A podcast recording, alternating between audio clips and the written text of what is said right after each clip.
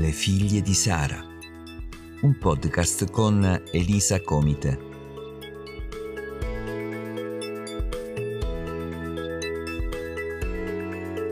Per continuare a sperare nonostante le circostanze. Ben ritrovate figlie di Sara.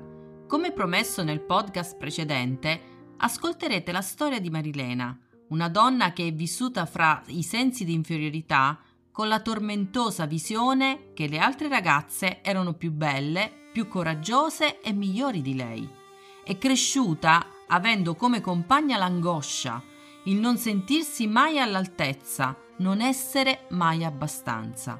Voleva somigliare alle altre, non era assolutamente determinata nel fare scelte, ma nel suo cuore c'era un forte desiderio di cambiare, di cercare Dio anche se non lo conosceva ancora. Buon ascolto! Ciao, sono Marilena. Inizio con raccontarmi, partendo dall'infanzia, di come Dio con il suo amore ha trasformato una bambina insicura e piena di paure nella donna che sono oggi. Sono nata in una famiglia cattolica non praticante, non conoscevamo Dio, ma con sani principi mio padre teneva molto all'ordine in famiglia, all'educazione e al rispetto. Non era severo, però pretendeva che rispettassimo le regole. Mia mamma, super protettiva, una mamma chioccia, che inconsapevolmente ha trasmesso paure, pur non avendo assolutamente questa intenzione, ma per un senso di protezione motivato dall'amore profondo verso i figli. Infatti, nel linguaggio colloquiale, vediamo appunto che si usa il termine mamma chioccia per indicare la madre che vuole proteggere i suoi piccoli, al fine di evitare che affrontino esperienze sgradevoli o che si espongano a situazioni difficili. E così è stato. Però questa iperprotezione mi ha portato a essere emotivamente mm, ansiosa. Qualsiasi cosa mi accingessi a fare, ecco che arrivava un stai attenta a non cadere, non andare lì, puoi farti male. Quindi inconsciamente la mia insicurezza cresceva perché vedevo il pericolo ovunque. Ero una bambina pacifica, ubbidiente, timida. A scuola non parlavo molto e quando dovevo essere interrogata stavo male, al pensiero di non saper fare bene o di non sapermi esprimere. All'età di dieci anni si ammalò mio padre di tumore. Da lì iniziò un calvario. Vederlo soffrire e non poterlo aiutare mi faceva stare male ma nello stesso tempo avevo la forza di stargli accanto fino all'ultimo istante di vita. Quando si spense, mi cadde il mondo addosso. La sensazione fu mm, come se il tetto di casa si fosse scoperchiato e cominciai a sentire un vuoto dentro che nessuno accanto a me poteva colmare. Le paure aumentarono, portando ansia, attacchi di panico, pensieri negativi che riempirono la mia mente, da non farmi dormire la notte. Eravamo soli mia mamma si mise subito a lavorare e pur di non farci mancare nulla si impegnò in più attività. Uscì da lei una forza incredibile. Il suo scopo era di mantenere la famiglia unita e a tutto ciò contribuì anche mio fratello, che aveva solo 18 anni e con un grande senso di responsabilità si prese carico della famiglia e sia per me che per mia mamma diventò il pilastro di casa. Mi soffermavo a guardare gli altri e dicevo perché è successo proprio a me? Volevo avere la spensieratezza di quell'età e mi mancava molto mio papà. Crescendo cominciai a frequentare Antonio, mio marito, il quale mi corteggiava molto, mi faceva sentire il suo apprezzamento, un romanticone. Sapeva sorprendermi, insomma, il ragazzo ideale, quel ragazzo che conoscevo fin da piccola. Nonostante tutto, quel vuoto in me c'era sempre e non riuscivo a liberarmene. Era sempre peggio, avevo momenti in cui mi, in, mi chiudevo in me stessa, assorta nei miei pensieri e non mi sentivo compresa perché nessuno poteva capire ciò che provavo. Assalita sempre più dai sensi di inferiorità, da complessi, con la visione che le altre ragazze erano più belle, coraggiose e migliori di me. Convivevo con questa angoscia, soffrivo, non mi sentivo mai all'altezza Volevo somigliare ed essere come le altre. Non ero determinata nel fare scelte, ma nel mio cuore c'era un forte desiderio di voler cambiare. Cercavo Dio, ma non lo conoscevo. All'età di 28 anni io e Antonio ci sposammo. All'inizio tutto bello, ma poi iniziarono scontri caratteriali, cominciamo ad avere problemi di incomprensione. Dico oggi probabilmente dovute anche alle mie insicurezze.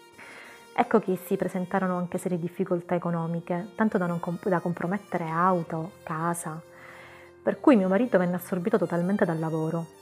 Dopo quasi un anno e mezzo di matrimonio, i miei cognati mi invitarono ad una riunione di preghiera in un paese vicino Palermo, la mia città.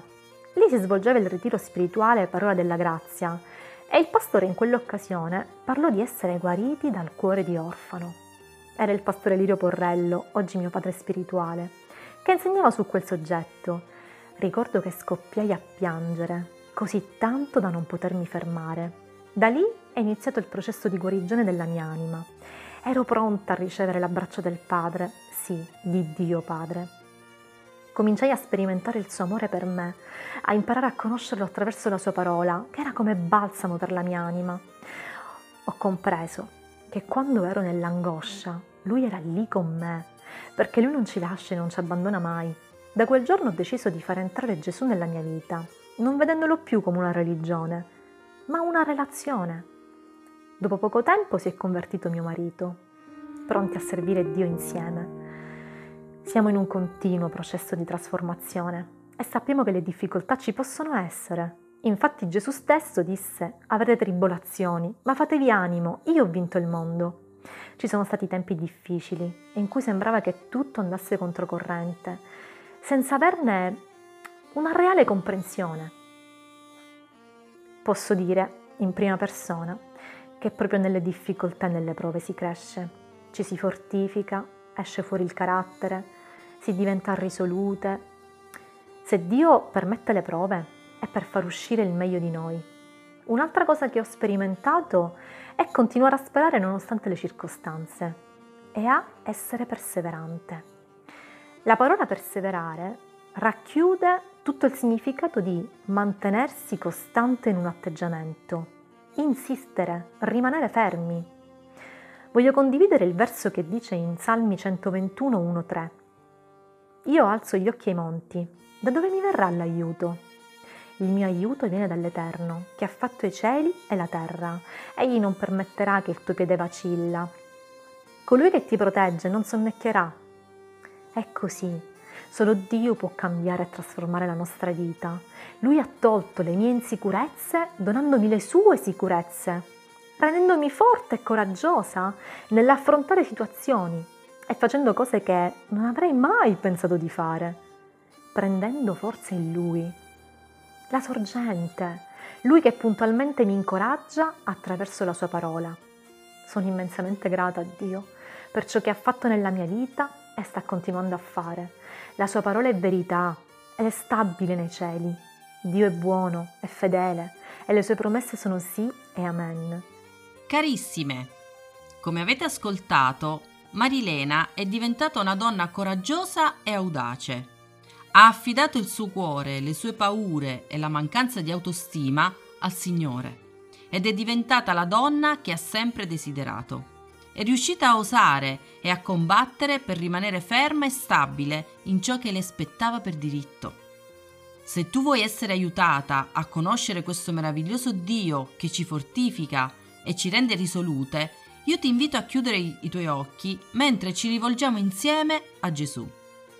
Caro Gesù, oggi desidero con tutto il mio cuore che tu entri a far parte della mia vita. Ti dichiaro il mio Signore e Salvatore. Rinuncio alle mie paure e frustrazioni. Riconosco che sei morto per perdonare ogni mio peccato e che sei risorto per darmi vita eterna. Da oggi so che posso contare sul tuo aiuto e che mi porterai fuori da ogni angoscia e oppressione. Nel nome di Gesù. Amen.